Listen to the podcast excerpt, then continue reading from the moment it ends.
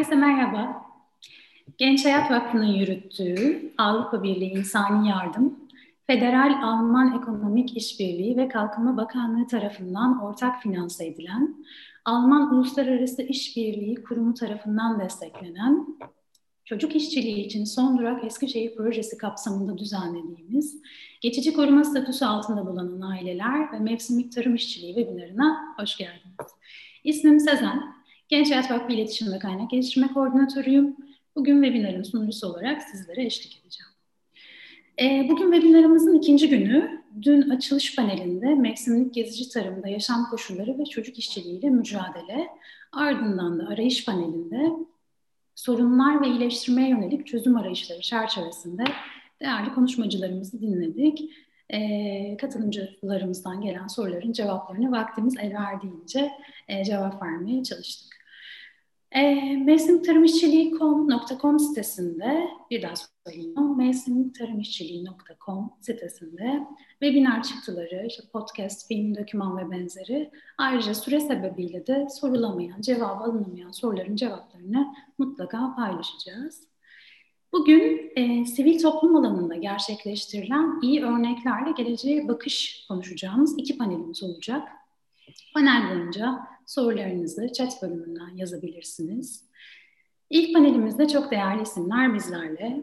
Moderasyonda Anadolu Üniversitesi'nden Profesör Doktor Erol Nezih Orhan, İLO Uluslararası Çalışma Örgütü'nden Nejat Kocabay, UNICEF'ten Dilek Karagöz, FLA Adil Emek Derneği'nden Burcu Kuğ Bolak ve UNHCR'dan Elif Göğüş ve İmren Arsanoğlu. Nezih Hocam hoş geldiniz. Sözü size bırakayım. Merhaba, herkese iyi bir öğleden sonra diliyorum. İç Anadolu için yarın kar veriyor. En azından bugünü iyi değerlendirelim. Herkes hoş geldi. Ee, tam da aslında konunun olduğu, odaklandığı yerden bağlanıyorum. Ben Eskişehir'deyim. Ee, ama isterseniz e, bir kere daha e, sizin de söylediğiniz gibi e, panelimizin adını tekrar edeyim e, bu 13-10-14 arasındaki değerlendirme panelimizde sivil toplum alanında gerçekleştirilen iyi örnekleriyle geleceğe nasıl bakacağız panelindeyiz. Ben Nezi Orhan, e, az önce Sezen Hanım da söylediği gibi Anadolu Üniversitesi İletişim Bilimleri Fakültesi öğretim üyesiyim. E, isterseniz ben açılışı kendimce şöyle yapayım. E, bir 3-4 dakikayı belki biraz aşarak şöyle değerlendireyim benim aslında mevsimlik tarım işçiliğiyle ilgim, bağlantım UNICEF'in 2002 yılıydı. Dilek Hanım beni düzeltirse sevinirim hata edersem. Haydi Kızlar Okula kampanyasıyla başladı. Ve ben ülkemi o proje sayesinde tanıdım desem yeridir. Ee, ve o dönemde yanılmıyorsam 2002 ile 2004 yılları arasında e, etap etap, bölgeler bölgeler 24 tane ilde kız çocukların okullaşabilmesi için bizler gönüllü fasilitatörler, iletişim fasilitatörleri, kolaylaştırıcıları e, yörede çalışıyorduk. Ve ben bugüne kadar hayalini kuramayacağım deneyimlerin, bilginin, deney, becerinin belki de içinde buldum kendimi. E, ama şunu söyleyeyim, gördüğüm en önemli noktalardan bir tanesi, hatta dün oturumlar içerisinde de paylaşmaya çalıştım sonuçta üniversitede veriyle çalışan insanlardan bir tanesi olarak veri denilen şeyin ne kadar önemli olduğunu gördüm. Hatta ziyaret ettiğimiz kurumlardan bir tanesi ismi önemli değil, bence paylaşmayalım da. Bana şöyle dedi, çok ısrarcı olduğumuzu görünce. Gece gündüz çalışıyorduk. Dağlar, köyler, mezralar. Yeter ki çocuklar e, okullara gitsin kız çocukları diye. Hocam dedi sen gelişme mi görmek istiyorsun dedi. Evet dedim ya biz deli miyiz dedim. Evimizi yurdumuzu bırakalım gece yarıları gündüzleri dağlarda köylerde ailelere yalvaralım ve bunun için strateji geliştirelim ki gerçekten bugün eğer e, araştırma veri toplama alanında bir yöntem olarak bana sorarsanız yöneylem eylem, e, eylem araştırması olarak action research tarif ediliyorsa bunun belki de en iyi örneklerinden bir tanesini sergilemişti Haydi Kızlar Okula projesi ve bugün benim yönettiğim bir Horizon 2020'de biz aynısını kullanıyoruz. Yani müthiş bir deneyim çıktısı oldu bizim için de. Ama şunu gördük. Hocam dedi sen veri mi görmek istiyorsun? Yani iyileşme mi görmek istiyorsun dedi. Evet dedik bunun çabasındayız. Hocam merak etme biz iyileştiririz dedi. Ne demek bu dedim. Böyle yaptılar. Sonra yan masada öğlen yemeğini bize eşlik eden bir arkadaş ne dedi biliyor musunuz? Çok canım yandı. Hocam dedi, biliyor musunuz dedi bu raporların içerisinde yaşamayan insanların isimleri var dedi. Şaka mı yapıyorsunuz dedi. Yok şaka yapmıyorum dedi. Siz yüzde kaç iyileşme istediğiniz arkadaşa söyleyin dedi o yüzde o kadar iyileştirsin dedi. Ben o gün veri güve geçerliliği, güvenilirliği diye kavramı kafama koydum. Köylere gittiğimizde çok insani olarak birçok öğretmenin ne dediğini paylaşmaya ihtiyaç duyuyorum. Çok insani olarak. Çok özür de diliyorum. Şunu söylediler. Hocam dediler zaten Allah'ından bulmuş bu yavrular bir de biz bizden bulmasınlar. Ne demek bu dedim. Düşünebiliyor musunuz? Mevsimlik tarım işçiliği nedeniyle evlerini yurtlarını 8 ay boyunca bırakan ve aslında benim hep tarif ettiğim ki bunun da bu şekilde kayda geçmesini isterim. Yediğimiz domatesin öyküsü olan insanlar okumadıkları eğitimin diplomalarını alıyorlar. Okumadıkları derslerin geçer notlarını alıyorlar.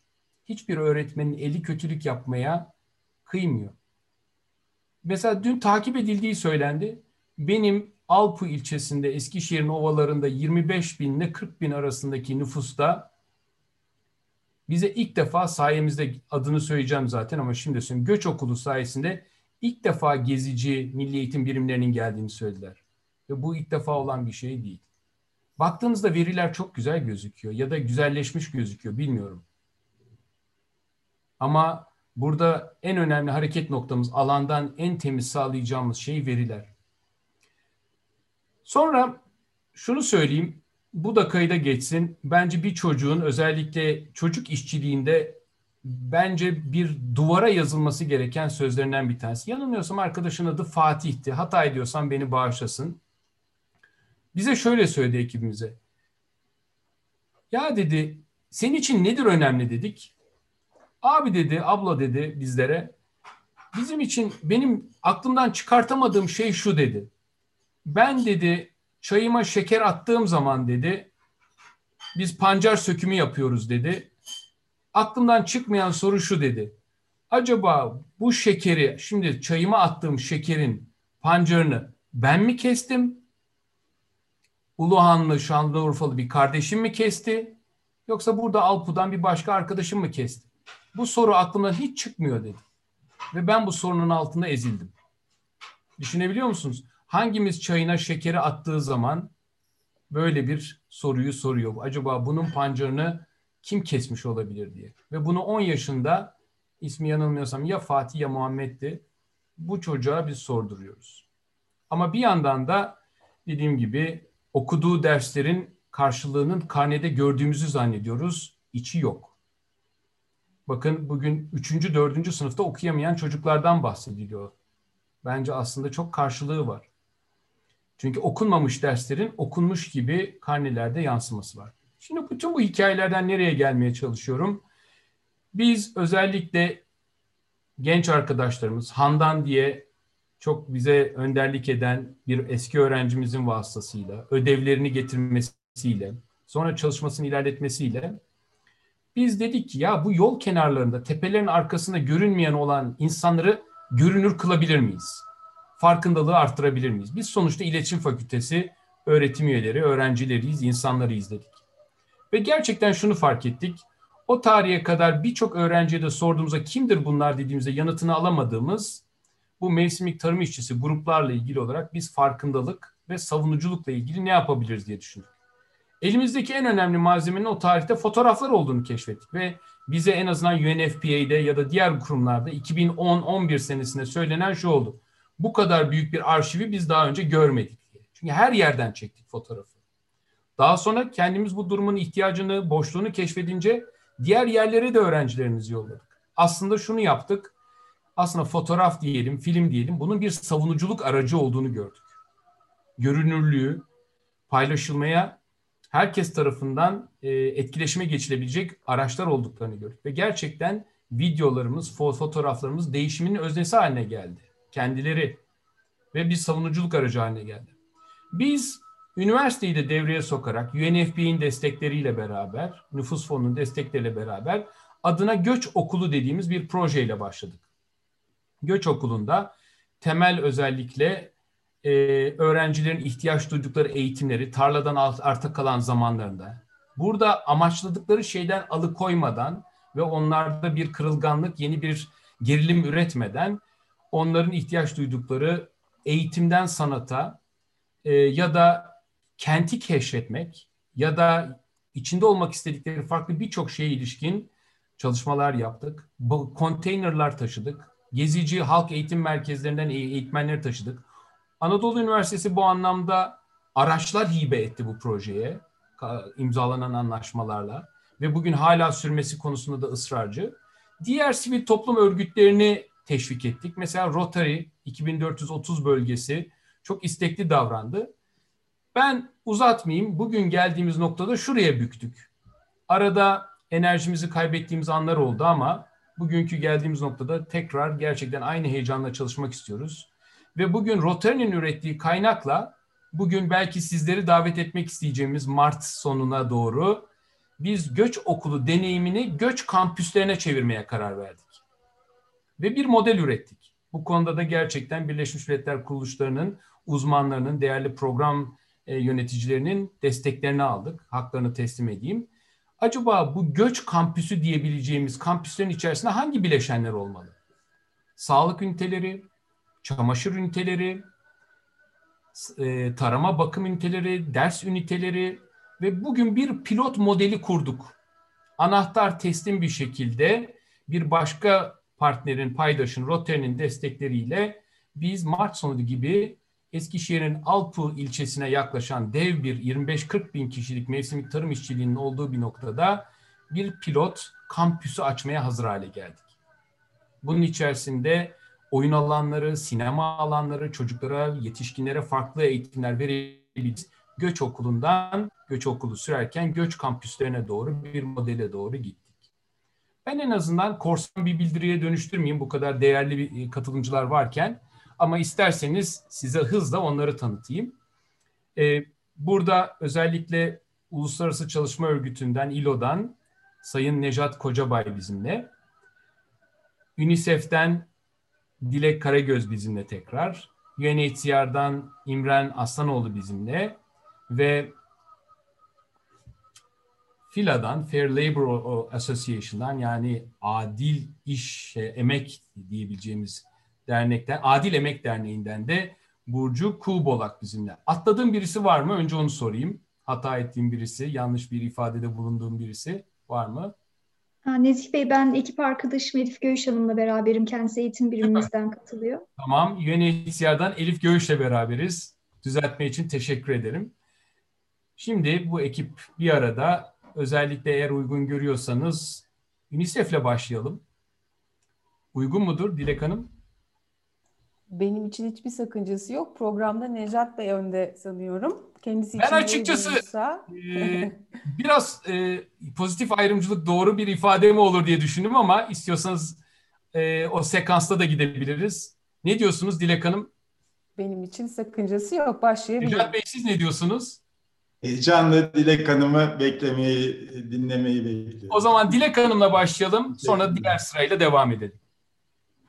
Tamam o halde hemen bir paylaşımla. Yaklaşık 10 dakika bir süremiz var diye biliyorum. Ee... Bu arada Elif Hanım'dan tekrar özür diliyorum.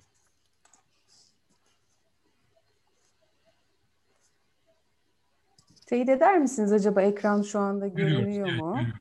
Sunum görüyoruz. formatında görebiliyor musunuz? Görüyoruz. Sanıyorum şu anda geldi. E, süreye sadık kalmaya çalışacağım. Bir parça aşabilirim. E, ama siz de beni uyarırsınız diye tahmin ediyorum. E, merhaba herkese. E, Nezih Hocam tanıttı. Dilek Karagöz Küpeli ben. UNICEF Türkiye Ofisi'nde sosyal politika sorumlusu olarak görev yapıyorum. Yoğunluklu olarak da çocuk işinin önlenmesi üzerine çalışıyorum. E, programa davet ve tüm organizasyon için e, Genç Hayat Vakfı'na öncelikle teşekkürler. Bu kısıtlı zamanda tabii uluslararası sözleşmeler, ulusal mevzuat, ülkedeki ilerlemeden bahsetmeyeceğim. Dün zaten kıymetli hocalarımız da önemli bir çerçeve çizdi. E, mevsimlik tarımda e, ekonomik, sosyal, kültürel boyutlara değindiler. Kadınlar, kız çocukları, erkek çocukları nasıl iş bölümü farklılaşıyor? Çocuklarla ve işle ilgili algılarımız neler bahsettiler onlara değinmeyeceğim. Fakat kısacık şunu belki hatırlatmakta yarar var. Ee, çocuk işçiliği her ne kadar yıllar içerisinde çok daha görünür ve bizim de rakamlar olarak da özellikle mücadeleyi büyüttüğümüz, güçlendirdiğimiz bir alan olsa da anlaşılması çok kolay bir hak ihlali değil maalesef. Ee, asgari bir çalışma yaşı var evet 15 ama 14-15 yaş arasında 15-16, 16'dan 18'e, 18'den önce çalışılmayacak işler gibi belli ayrımlar var. Ee, özellikle çocuk işçiliğinin kötü biçimleri hiçbir çocuğun çalışmasına uygun değil. Ama 15 yaşın üzerinde belli koşullarda, sektörlerde aslında çocukların çalışması yasal olarak da mümkün. Dolayısıyla böyle bakınca çocuk işçiliğini kim, nerede, nasıl anlayacak, denetleyecek, bununla ilgili müdahalede bulunacak, o müdahalenin etkisini kim takip edecek konusunda da kafamız biraz karışabiliyor. Bunu not edip başlamak istiyorum. E, şimdi ben kısaca UNICEF Türkiye Ofisi olarak e, paydaşlarımızla birlikte çocuk işçiliğiyle mücadele alanında ve mevsimlik tarımda e, neler yapıyoruz bunu aktarmaya çalışacağım. Sonra da bu mücadele alanına ilişkin belki birkaç not ve hepimize birkaç soruyu dikkatimize sunarak bitirmeye çalışacağım. Bizim program çerçevemizi altında pek çok projenin bulunduğu program çerçevemizi oluşturan beş temel başlık var aslında. Çocuğa duyarlı sosyal koruma bunlardan bir tanesi. Çocuk işinin kök nedenlerinden bahsettiğimiz zaman biliyorsunuz e, ilk aklımıza gelen yoksulluk ama onun ötesinde de sosyal korumadan yani annenin ve babanın e, bir takım hakları, iş yerindeki aile dostu uygulamalara kadar aslında hepsinin altında tepesinde duran bir başlık bu. İkincisi çocuk haklarını tanıyan, benimseyen iş prensiplerinin, pratiklerinin benimsenmesi. Çünkü bir arz talep meselesi bu bir yandan. Ucuz iş gücü diyoruz değil mi? Ee, öte yandan toplumsal normlar, çocuk işçiliğini olumlayan ya da o, negatif e, görmeyen, olumsuzlamayan bir takım toplumsal normların hedef alınması. E, hocamız da verinin altını çizdi. Kanıt temelli politikaların geliştirilmesi için veri üretilmesi ve bunların uygulamalara yansıtılması başka bir başlık. E, takip edeceğiniz üzere aslında bu dört başlık çocuk işini ortaya çıkaran sebepleri ortadan kaldırmaya odaklanırken bir diğer başlığımız da bu sırada çocuğun artık daha fazla zarar görmesini engellemek ve çocuk işini ortadan kaldırmak üzere e, risk altında bulunan çocukların, ekonomik faaliyette bulunan çocukların temel hizmetlere erişiminin desteklenmesi olarak e, listelenebilir. Dediğim gibi tamamından bahsetmek mümkün değil ama yaptığımız çalışmaların birkaçına değinmek istiyorum.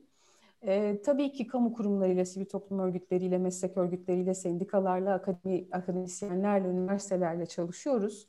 Diğer Birleşmiş Milletler kuruluşlarıyla da birlikte. E, kamu tarafında Aile Çalışma Sosyal Hizmetler Bakanlığı temel paydaşımız. Orada da Çalışma Genel Müdürlüğü, Rehberlik Teftiş Başkanlığı gibi öne çıkan kurum ve kuruluşlar var. E, somutlaştırmak gerekirse aslında genel çerçevesi yine Çocuk İşçiliği Mücadele Ulusal Programı'nın e, farklı bileşenlerinin uygulanmasında bakanlığı destekliyoruz. Bir somut örnek belki 2018 yılının sonlarında kurulan, e, başında 2019'un kurulan çocuk işçiliği mücadele birimleri var. 81 ilde kuruldu. Ama her biri çok etkin ve aktif değil henüz. E, her gün giderek değişiyor durum. Bu anlamda Çalışma Genel Müdürlüğü'nü oradaki kapasiteyi arttırmak bakımından desteklemeye çalışıyoruz. Yine hem bunu yaparken hem de ötesinde e, aslında farklı sivil toplum kuruluşlarıyla birlikte hareket ediyoruz. Bunlardan en önemlilerinden biri Kalkınma Atölyesi. E, yaklaşık 4-5 yıldır onlarla birlikte farklı alanlarda ama tarıma odaklanarak çalışmalar yürütüyoruz. Bu birimlerin kapasitesini güçlendirme anlamında da birlikte çalıştık. Onun dışında az önce bahsettiğim veri üretmek ve veriye dayanan uygulama programları geliştirmek konusunda da kendileriyle çalıştık. 80 bin 6 ilde ama 100 bini geçtik muhtemelen. Tarım sahasında 100 binden fazla insana ulaştık. Bunların yaklaşık yarısı çocuktu. Önemli bir bölümünün eğitime erişimi yoktu. Yapmaya çalıştığımız onları doğrudan hizmetlere ulaştırmaktan öte onlara hizmet götürecek kurumlara doğru bilgiyi aktarmaktı. Kalkınma Atölyesi ve Bakanlıkla birlikte burada 10 ilde e, yoğun tarım işçiliğinin yoğun olduğu 10 ilde e, çocuğa duyarlı uygulama modelleri geliştirmeye çalıştık. Yine tüm bunları yaparken aynı anda hizmet götürmeye e, hedeflediğimiz için Hayata Destek Derneği gibi başka pek çok paydaşımız var ama mevsimin tarıma odaklandığımız bir toplum örgütü onlar oldu. 2015'ten bu yana farklı illerde 10 binden fazla çocuğa, yetişkine, çocuk koruma, sosyal koruma anlamında desteklerimiz oldu. Covid ile birlikte tabii çalışmaları e, yeniden gözden geçirdik ve Şanlıurfa'da Viranşehir'de yaklaşık 1200 çocuk için nakit ve koruma desteğini aynı anda sağlama şansımız oldu. Bu çocukları önemli ölçüde en azından bir süre eğitimden uzak tutmayı e, başarabildik. Kalkınma Atölyesi ile bir süredir çalıştığımızı söylemiştim. Orada öğrettiğimiz e, raporların ve uygulama planlarının bir kısmı görselleştirmek bakımından buraya koydum. Biz çalışmaya başladığımız zaman alan yazın o kadar güçlü değildi. Bugün artık çok fazla e, rapor ve materyal var. Ama bu alana hem bu ailelerin sosyoekonomik profilleri hem orada tarım aracılarının kritik rolünü göstermek bakımından pek çok katkıyı sağlama şansımız olduğunu düşünüyoruz. Hızla devam ediyorum. Ee, çocuk işçiliğiyle mücadele derken onları eğitimde tutmanın ne kadar kritik olduğunu biliyoruz ve bunlardan bunu sağlamanın yollarından bir tanesi de aslında mesleki eğitim olabilir. Çünkü e, hem sosyal normlar, ailenin eğitimi olan güveni, güvensizliği, hem çocuğun e, bulunduğu sosyal çevre içerisinde bir sosyal statü kazanma ihtiyacı, iş öğrenme merakı diyelim. Yalnızca yoksulluk değil, onun yanında da gelen başka yine bileşenlerle birlikte mesleki eğitim öğrenmek ama bunu bir eğitim sistemi içerisinde yapabilmek bir avantaj, bir alternatif olabilir. Bununla ilgili çalışmalar yürütüyoruz UNICEF olarak. Hem Milli Eğitim Bakanlığı, Mesleki Teknik Eğitim Genel Müdürlüğü hem de bu çocukların aslında işbaşı öğrenmesini sağlayan, orada öğrenme ortamının koşullarını geliştirmek üzere çalıştığımız e, Türkiye Esnaf Sanatkarlar Konfederasyonu gibi kurumlarla birlikte e, işler yürütüyoruz. Bu çerçevede de geçen yılın son çeyreğinde en son somut bir örnek yıllardır çalışıyoruz ama e, başlattığımız bir program var mesleki eğitime kazandırma programı. 14-17 e, yaş arasında temel eğitimini tamamlamış ama bir biçimde eğitimden uzaklaşmış çocukları mesleki eğitim merkezlerine kazandırmaya odaklanıyoruz. Aklınıza yalnızca Türkiye'li çocuklar gelmesin, Suriyeli, Afgan, diğer e, geçici koruma altında bulunan, e, uluslararası koruma altında bulunan diğer çocuklar için de bu program açık. E, bu çerçevede tabii e, bu bir avantaj, bir alternatif dedik ama mesleki eğitimin bir yandan çocuk işçiliğini bizatihi ortaya çıkaran maalesef riskleri de barındırabileceğini düşündüğümüz ölçüde e, oradaki ortamı yani iş başında öğrenme ortamını çocuğa uygun hale getirmek üzere hem profesyonellerin yararlanabileceği hem işverenlerin kullanabileceği bir takım materyaller de geliştirmeye çalışıyoruz. Bunlar da onlardan aslında birkaçı olarak sıralanabilir.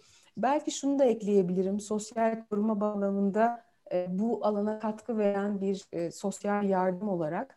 E, şartlı eğitim yardımı biliyorsunuz 2013'ten beri Türkiye'li çocuklar için eğitime teşvik anlamında e, kısıtlı da olsa bir maddi destek sağlıyor ailelere. Bunu UNICEF, e, Aile Bakanlığı, Aile Çalışma Sosyal Hizmetler, Milli Eğitim Bakanlığı ve Türk Kızılayı ile birlikte 2017'den bu yana Suriyeli, geçici koruma altında ve uluslararası koruma altındaki çocuklara da çocuklar için de kullanılabilir, erişilebilir hale getirdi. E, 2017'den bu yana 680 bin yaklaşık çocuk bundan yararlandı ve iki ayda bir e, ortalama 550 bin çocuk yine bu destekten istifade edebiliyor. Bunun tabii kendi başına çocuk işçiliğine yönlendirmenin özellikle de mali tarafına düşündüğümüz zaman önüne geçeceğini söylemek adil olmaz. Ama bir katkı yaptığını umuyoruz. E, böyle de bir e, çalışmamız var. Onun dışında çok hızlı e, Necat Bey de katılacaktır bana. E, çocuk işçiliği teknik grubumuz var aslında bizim Suriye görev gücü altında oluşturduğumuz pek çok Birleşmiş Milletler kuruluşlarını ve sivil toplum örgütlerini, özel sektörü ve kamuyu bir araya getiren maalesef bir süredir durgunuz. Ama burada da çok önemli kaynaklar geliştirdik yine farklı sektörlerde mücadeleyi desteklemek üzere. Yakın zamanda bir üç ay içinde bunların da basılı hale geleceğini, daha fazla yaygınlaşacağını umuyoruz. Böyle de bir e, çerçeve var diyeyim. Burada programın çerçevesi genelinde anlatacaklarım burada aslında sona eriyor. Ama birkaç not ekleyeceğim eğer müsaadeniz olursa. Çok affedersiniz. Ondan sonra da sunumu aslında tamamlıyor olacağım.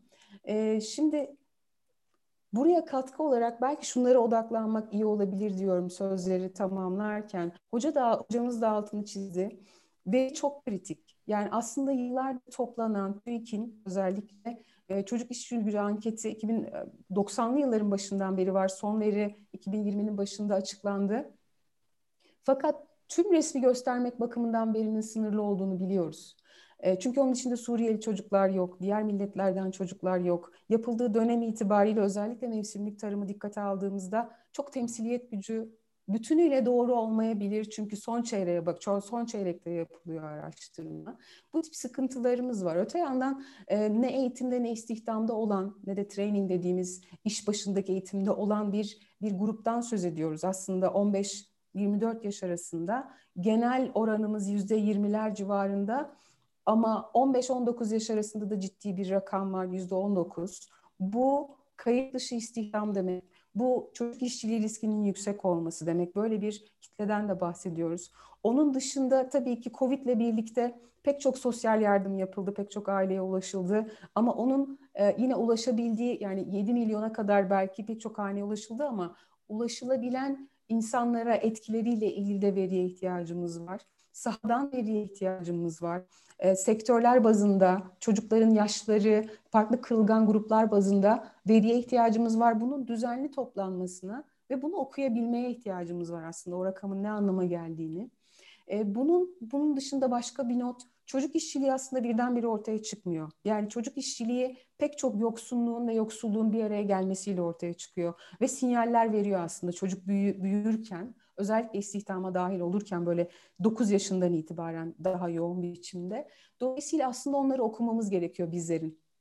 Kamu kurumlarının, sivil toplum örgütlerinin, BM kuruluşlarının buradaki sinyalleri okuması ve yalnızca tarlada gördüğümüz ya da başka alanlarda gördüğümüz çocuklarla ilgili bir çalışma yapmadan evvel önlemeye de odaklanmamız gerekiyor diye düşünüyorum. Başka bir e, nokta hepimiz her şeyi yapamayız. Burada farklılaşan rol ve sorumluluklarımızı ve kaynaklarımızı biliyor, farkında hareket ediyor olmamız lazım. Maliyeti de paylaşıyor olmamız lazım. Şimdi kanunlar çerçevesinde bir toprak sahibinden ya da bir işverenden belli yaş grubunda belli saatlerde belli e, çocukları çalıştırmasının yasak olduğunu söyleyip ceza kesebiliriz. Ama bu değil yalnızca çözüm. Orada onun içinde bulunduğu tedarik zinciri içerisinde e, uğrayacağı zararı da telafi edecek. Yani hem cezalandırıcı ama aynı zamanda destekleyici, yol gösterici bir e, sanıyorum perspektife de ihtiyacımız var. Burada etki değerlendirmesi yapılması çok çok önemli. Ve burada maliyet demişken bütçeyi izlememiz bence çok önemli. E, hem de bu çocuk işçiliği birden ortaya çıkmıyor dediğiniz de ölçüde. E, erken çocukluk gelişiminden, erken çocukluk eğitiminden itibaren sağlık hizmetlerine kadar bizler özellikle kamu ama onun dışında yine özel sektör ve sivil toplum örgütleri de dahil edilebilir. Bu mücadele alanına ne kadar kaynak ayırıyoruz hem para hem insan anlamında ne kadar çocuğa ulaşıyoruz ve ne kadar kalıcı oluyor ürettiğimiz çözümler bunlara bakıp sonraki planlamaları birlikte konuşarak örgütlememiz gerekiyor diye düşünüyorum. En son nokta e, konuşmamız çok önemli çünkü anlaması zor bir alan hala başında söylediğim gibi ve bu konuşma, iletişim kurma içerisinde de en kritik ve zaman zaman atladığımız şey de şu belki de bu hak kaybına uğrayan bireylerle, çocuklarla, oradaki ailelerle konuşmamız lazım. Bunu atlamamamız gerekiyor. Aksi halde biz bir yerlerde iyi olduğunu düşündüğümüz çözümler üretiyoruz ama etkisi sandığımız kadar olamıyor maalesef. Tekrar çok teşekkürler. Umarım süreyi aşmadım. Hayır, bence e, çok yapılandırıcı da bir giriş oldu. E, onun için çok teşekkür ediyoruz Sayın Dilek Karagöz'e. E, özellikle UNICEF'ten hem böyle bir kronolojik süre içerisinde yaptıklarını farklı başlıklar içerisinde sunması hem ihtiyaç temelli, hak temelli meseleleri gerçekten yapılandırarak aktarması nedeniyle çok teşekkürler. Şimdi e, sırada İLO'dan, Uluslararası Çalışma Örgütü'nden Nejat Kocabay var. Nejat Bey buyurun lütfen. Nizi Hocam teşekkür ederim. Genç Hayat Vakfı'nı bu anlamlı organizasyon ve daveti için e, ayrıca teşekkür ediyorum. Dünkü oturumlardan bu yana da heyecanla izliyorum. Bugün de aynı heyecan yoğunluğunda başlayan bir e, çalışma olduğunu söylemeliyim. Hem sizin girişinizde hem Dilek Hanım'ın çok e, kapsayıcı ve e, değerli e, paylaşımıyla. E, ben tabii gün boyunca daha doğrusu yarım günün yarısı kadar ve çok etkin olması planlanan bu webinardaki panelimizle ilgili 8 dakikalık diye tanımlanan süremi biraz hızlı konuşmasam da bir takım mesajlar vererek e, değerlendirmeye ve tamamlamaya çalışacağım. Çünkü gerçekten e, 8 dakikada e, hem Uluslararası Çalışma Örgütü'nün e, kamu tarafıyla, sivil toplumla, sosyal taraflarla 92 yılından bu yana Türkiye'de adanmış bir şekilde yürüttüğü çocuk işçiliğiyle mücadele çalışmalarının çerçevesini vermek bir miktar zor olabilir. Onun için başlığımı e, panel düzenleyicilerinin mutabakatıyla İLO'nun kamu, sivil toplum kuruluşu işbirlikleri üzerinden her ne kadar sivil toplum oturumu olsa da e, bir iki gözlem, e, değerlendirme ve yorum eksenine e, oturtmaya çalıştım ve e, onun için örneklerle ilerleyeceğim. Bu örneklerde iyi örnek ve sivil toplumun katılımı tanımlamasını en ön e, sırada tutuyorum ve bu toplantıyla ilgili bir e, iyi örnek yorumu yapmak isterim. Dün e, ilk oturum 128 kişiyle başladı. Son oturum 98 kişiyle tamamlandı. Hem kamu tarafından hem akademiden e, çok değerli katılımcılar deneyimlerini, ulusal politikayı, geliştirilmesi gereken yönleri aktardılar. Bunu siz de tanımladınız. Buradaki iyi örnek noktam benim 128 katılımcı ve te- temsil ettikleri kurum ve kuruluşlar. Biz 20-25 yıl, 10 yıl öncesine gittiğimizde böyle bir başlıkta, böyle bir toplantıyı bu sayıda e, katılımcıyla pek yapamazdık. Onun için Genç Hayat Vakfı'nı aslında hem yarattığı farkındalık hem tüm katılımcılara da bu sürece e, adanarak dahil oldukları için bir e, teşekkürü de borç biliyorum. Dolayısıyla bir iyi örnek olarak sivil toplum kuruluşlarının bu tip e, organizasyonlarla hem kendi iyi yaptıkları şeyleri detaylı paylaşma fırsatı bulmaları hem e, ulusal politika yapanlara yönelik de e, gerekli notları iletecek iyi bir noktada olmaları itibariyle anlamlı buluyorum. E, bu iyi örnek tanımlaması üzerinden ben sorular gelmeden önce chatbox'a bir e, link koydum.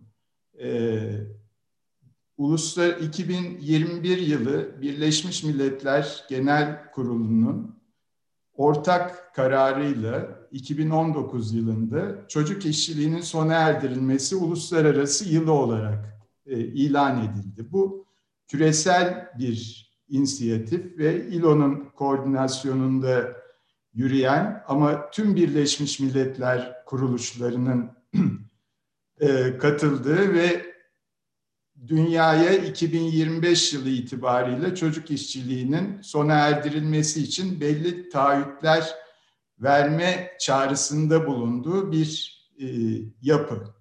Dolayısıyla bu linke ben şu andaki mevcut 77 katılımcının e, bir şekilde toplantıdan sonra da girip orada harekete geç, ilham ver, büyüt başlıkları altında en küçüğünden en büyüğüne, bireyselden kurumsala kadar bu yıl içinde yapmayı düşündüğümüz bir faaliyeti oraya not düşmemizi talep ediyorum kişisel olarak ve e, bir Türk vatandaşı olarak. Bu küresel eylem içinde bizim de sesimizin duyulması, çocuk işçiliğiyle mücadelede önemli geçmişi olan, kazanımları olan, sorunların farkında olan ve bununla baş etmek için çözümler üreten örnek bir ülke olması itibariyle çok değerli. Yine bu link üzerinden bireysel taahhütte sadece aile çevrenize bir bilgilendirmede bulunabilirsiniz. Kurumsal taahhütte bir etki analizi yapabilirsiniz veya hocamın söylediği o kadar etkileyici ki Göç Okulu Göç Kampüsü. Artık Anadolu Üniversitesi Alku'da Göç Okulu Göç Kampüsü'nü Nezi Hocam oraya bir e, çocuk işçiliğiyle mücadele taahhütü olarak ulaşacağınız çocuklar, ulaştıklarınızla ilgili bilgi iki satır eklediğinizde yaratacağı etkinin çok anlamlı olacağını düşünüyorum ve bununla ilgili çok yoğun bir kampanya başlıyor bugün itibariyle. E, dolayısıyla bu haberi de e, vermek isterim. Bütün katılımcılarımızın da e, bu süreçte desteğini bekliyoruz. Dünkü oturuma referans da yine iyi örnek, kamu tarafından iyi örnek. Yani çok fazla eksikler var bu alanda, çalıştığımız alanda ama çok doğru giden, çok planlı giden, pembe göstermek anlamında değil ama sistematik giden sorunun büyüklüğünün de tekrar teyit ederek bir çerçevesi olduğunu tanımlamalıyım. Bunu e, Çalış, Aile Çalışma ve Sosyal Hizmetler Bakanlığı'nın e, İstihdam Politikaları Daire Başkanı dünkü paylaşımında aslında çok e, mihenk taşlarını, dönem dönüşümlerini kronolojik bir çerçevede verdi. Bunu e, çok önemsiyoruz ve burada bir ulusal program var. Bu ulusal program içinde kamu aktörlerinin, sosyal tarafların, belli ölçüde sivil toplum kuruluşların ve akademinin bir şekilde bu sorunla baş etmek için yapacağı tedbirler, eylemler tanımlanmış durumda 2023 yılına kadar ve bunun içinde eksik olan başlıkları tamamlamak için de büyük bir e, fırsat var. Bu fırsat hem mevcut kaynaklarla gelişen, genişleyen e, çocuk işçiliğiyle mücadele alanındaki e, etkin yapı, sadece kamu anlamında söylemiyorum bunu, sivil toplum, uluslararası kuruluşlar, e, akademi, yereldeki çalışanlar da dahil olmak üzere buradan bir yol hızlanan bir ilme, o verilerdeki beklediğimiz daha iyiye gitme, çocuk işçiliğinin en kötü biçimlerinin,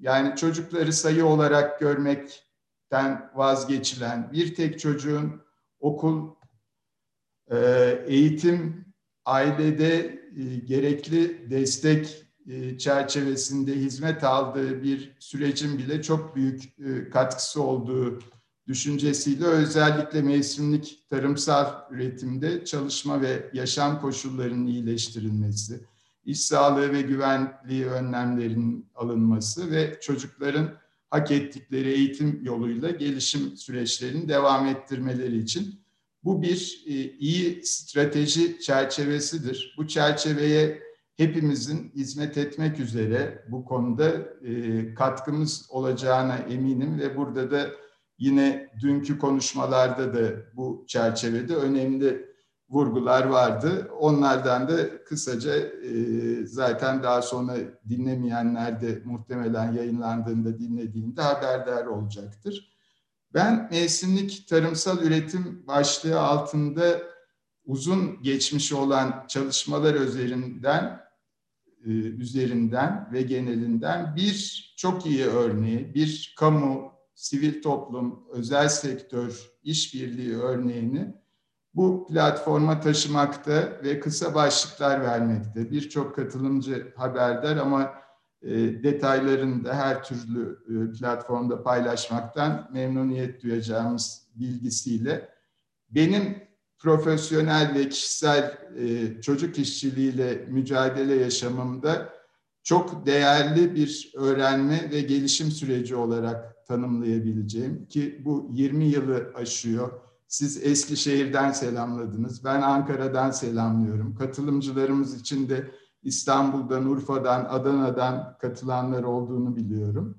Ve Alpu 98 yılında Atilla Kantay, e, o günkü Alpu Kaymakamı hala esintisi ve rüzgarı veya orada yapmaya çalıştığı işlerin izlerinin olduğunu düşünürüm ve dünkü oturumda Alper Bey'in yine e, Eskişehir'den ayrılmasına rağmen e, yaptığı çalışmalar yani burada bir e, kamu halkası var. Bu halka içinde e, eminim sizin o çalışmanızı destekleyen Genç Hayat Vakfı'nın orada etkin, verimli çalışmasını destekleyen bir kamu yöneticisi vardır. Üniversitenin katılması bunu kuvvetlendirmiştir ve bir çocuğa dokunuyorsunuz. Biz bu şekilde e, planlanan ve yılların e, birikimiyle tasarlayıp uyguladığımız fındık tarımında, e, mevsimlik fındık tarımında çocuk işçiliğine sona erdirilmesine yönelik çalışmamızın iyi örnek olarak tanımını yapıp neden iyi örnek olduğunu iki dakika içinde anlatacağım ve ondan sonra genel çerçevede diğer katılımcı dostlarımıza da e, zaman kalması için belki beklenenden e, daha az kapsayıcı ama mesaj verici bir e, konuşmayla tamamlayacağım. Fındık çok özel bir bitki, çok özel bir ürün ve fındığın hikayesinde bizim bildiğimiz, yediğimiz, tükettiğimiz çikolatanın içinde e, ve diğer çocukluğumuzun heyecanlarını, tatlarını da e, kapsayan bu değerli ürün Türkiye'de dünya üretiminin yüzde 70-75'lik bölümünü kapsıyor.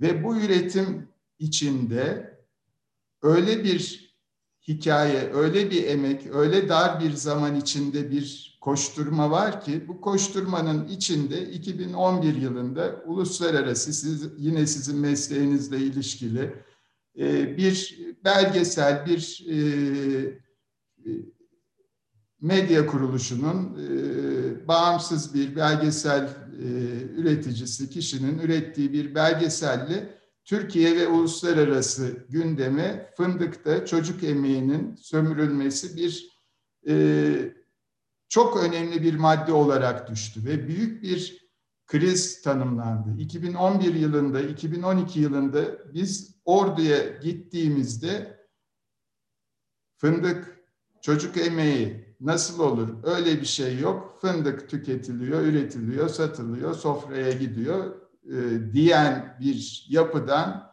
bugün bütün Karadeniz hattında, bütün fındık üreten illeri kapsayan ve bu e, oturumlarda da yer alan çok değerli dostlarımızın belli süreçlerine kurumsal ve kişisel olarak dahil oldukları bir başarı örneği var. Bu başarı örneği içinde e, kamu var. Kamu şöyle o zaman Çalışma ve Sosyal Güvenlik Bakanlığı'ydı yine ortağımız. Yine Çalışma Genel Müdürlüğü'ydü ve Milli Eğitim Bakanlığı'ydı. Halka halka genişleyen bir kamu ortaklığı var burada.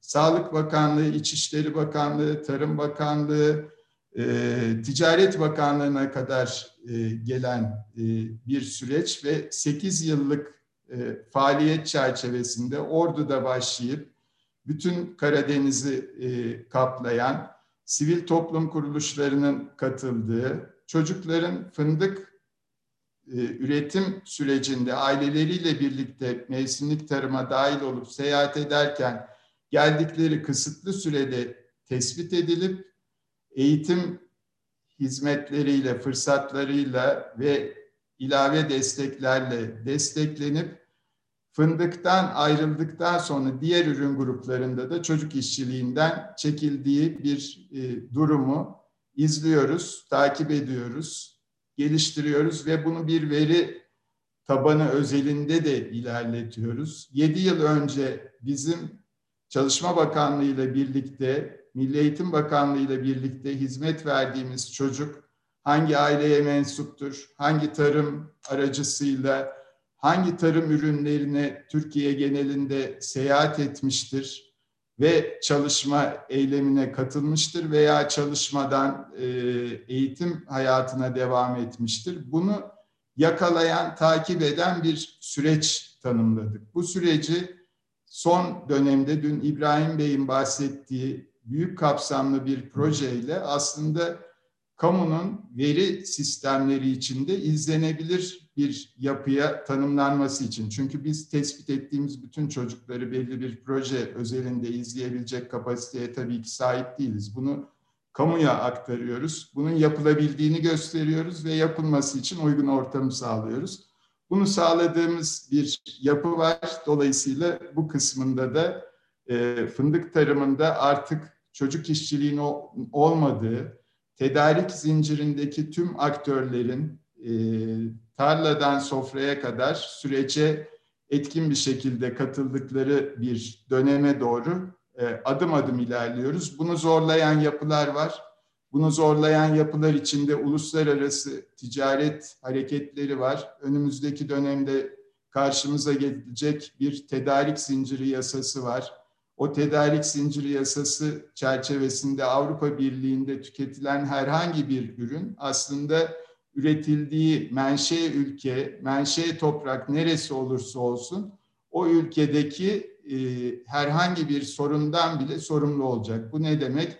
Fındık ürününde bir tek çocuk fındık tarlasında 2023'ten sonra hala çalışıyor göründüğünde o fındığı satın alan ülke, yönetimi, firma hepsi o çocuğun o çalışma e, şeklinden çekilmesi için sorumlu olacaklar ve maliyetlere katlanacaklar. Ama bunları da sahaya yansıtacakları bir süreç olacak. Dolayısıyla bu süreçlere de e, hazırlıklı olmak için iyi bir çalışma çerçevemiz olduğunu söyleyebilirim. Çok özür diliyorum. Gerçekten uzattım. Ben 8 dakika diye başladım. 18 dakika oldu.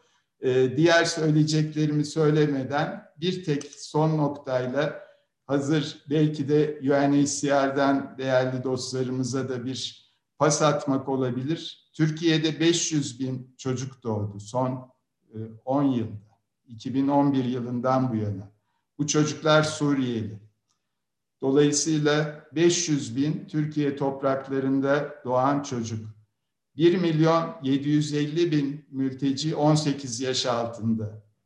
750 binden fazla mülteci 15-24 yaş aralığında. Ve bu bizim yıllardır öğrendiğimiz, yıllardır tekrar ettiğimiz eğitim olanaklarına doğru şekilde yönlendirilmeyen bir kitlenin çocuk işçiliği için en büyük potansiyeli oluşturduğu bir durum karşımızda ve bu 500 bin, 1 milyon 750 bin çok büyük rakamlar eğitimden işe geçiş için, Türk ekonomisine katkı için bunun çerçevesinde çok büyük bir çalışma, politika yapılması beklentimiz var. Bunu da e, dünkü toplantıda yine konumuz tarım olduğu için e, Bülent hocamızın söylediği bağlantıyla yani hiçbir politika çocuk işçiliğiyle mücadelede diğer politikalardan bağımsız düşünülemez tarım politikaları, güvenlik politikaları, eğitim politikaları, sağlık politikaları hepsinin bu sorunun çözümünde çok önemli yeri vardır diyerek toparlıyorum. E, sabrınız için tüm dinleyenlere ve e, panelistlere teşekkür ediyorum. Çok teşekkürler Sayın Nejat Kocabay. E, gerçekten hem normlara ilişkin, olması gerekenlere ilişkin hem de e, gerçekten burada hepimizi enerjilendiren ve bir tür belki bireysel ve kurumsal aktivizmde yerimizi almamızı sağlayan bir çağrıda da bulunmuş oldunuz. Ben hemen toplantıdan sonra hemen girişimi yapacağım en azından onu söyleyebilirim. Onun sözünü veriyorum. Çok teşekkür ederim. Ee, Harikasınız. Ben teşekkür ediyorum. Sağ olun tekrar. Siz sağ olun. Şimdi e, sıramızda bu defa e, Adil Emek Derneği'nden Sayın Burcu Kuğu Bolak var. Çok teşekkürler. Hepinizi sevgiye, saygıyla e, selamlıyorum ve Genç Hayat Vakfı'na da bu fırsatı verdiği için e, teşekkür ediyorum. E, ben sonunda konuşacağımı düşünüyordum ve işte böyle biraz nasıl toparlayacağım belki hani bir, benim için de sürpriz oldu. Bu kötü ses için öncelikle hepinizden e, özür dilerim. Ben bugün e, ki sunumda ya da tartışmamda önce Efele kim, tanımayanlar için Adil Emek Derneği kim onu çok kısa aktarmak istiyorum. İkincisi e, bizim de nacizane bir iyi örneğimiz var kamu iş dünyası ve sivil toplum işbirliğine dair. E, ondan bazı aktarımlar yapmak istiyorum ve son kısımda da e, sivil toplum ve iş dünyası e, nasıl birlikte ortaklaşa çalışabilir ona dair bir iki ya da nerelerde e, baskı unsuru olabilir onunla ilgili bir iki e, nacizane yine fikrimi e, paylaşmak istiyorum. E, bu arada ekranımı paylaşayım çok hızlı sizlerle. Sanıyorum görebiliyorsunuz diye tahmin ediyorum. Evet. E, Adil Adil Emek Derneği e, 1999 yılında e, kurulmuş ve e, bir sivil toplum kuruluşu, kar amacı gütmeyen bir kuruluş. Bileşeninde hem iş dünyası hem üniversiteler hem de sivil toplum kuruluşları var. 18 kişilik bir yönetim kurulumuz var ve bu 18 kişiyi üçer üçer yani 6 iş dünyası, 6 üniversite ve 6 sivil toplum kuruluşu temsil ediyor. Biz ne yapıyoruz? E, Türkçe'ye çevirmekte her zaman zorlandığımız bu human rights due diligence dediğimiz insan hakları e, risk tespiti prensiplerini e, baz alarak iş yerlerini denetliyoruz. E, bağımsız durum tespiti yapıyoruz e, ve firmaları e, şeffaf bir şekilde raporlama üzerine e, çalışıyoruz. Aynı zamanda üyemiz olan firmalarla birlikte çeşitli çözüm stratejileri geliştiriyoruz. Eğitim kapasite geliştirme çalışmaları yapıyoruz. Bir de üçüncü taraf şikayetleri alıyoruz sendikalardan özellikle ve e, sorunların çözülmesi için e, taraflar arasında e, bir nevi ara buluculuk yaptığımız e, da e, oluyor. E, pek çok ülkede çalışıyoruz. Bütün kıtalarda çalıştığımızı söyleyebilirim. Farklı farklı e, ürünlerde çalışıyoruz. E, bugün size geleceği hasat etmek e, projesinden bahsetmek istiyorum ama tabii ki bir evveliyatı var. Genç Hayat Vakfı ile e, biz e, bu e, mevsimlik tarımda çocuk işçiliğiyle ilgili çalışmaya başladık. 2016 e, 2016 yılından beri çalışıyoruz. E, o zaman e, baş, çalışmaya başladığımızda yine bir özel sektör, e, kamu ve sivil toplum e, çalışmasıydı yine birlikteliğiydi.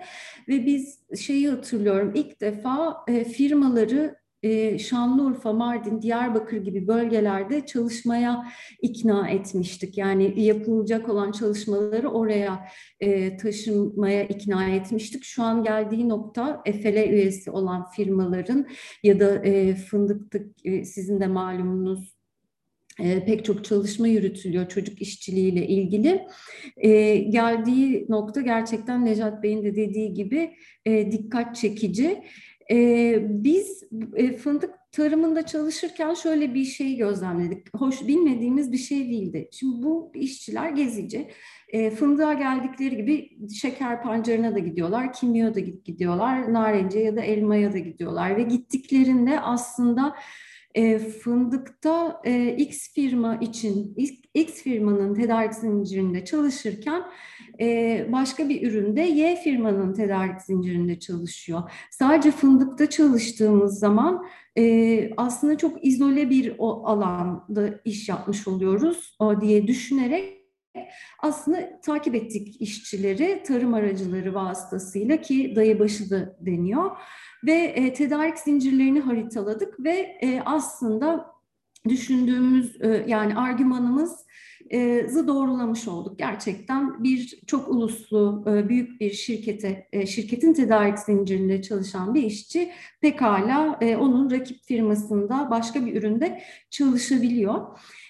Bunu ortaya koyduktan sonra bu çalışmayı da Piccolo ile birlikte yapmıştık ortaya koyduktan sonra e, bir süre e, bu firmalarla e, görüşmelerimiz oldu. Ben Ha, evet, e, bazı firmalarla görüşmelerimiz oldu e, ve sonunda e, 8 tane markayla birlikte bunları ekranda da görebiliyorsunuz ve onların 20 tane tedarikçisiyle birlikte bir proje, bir çalışma başlattık.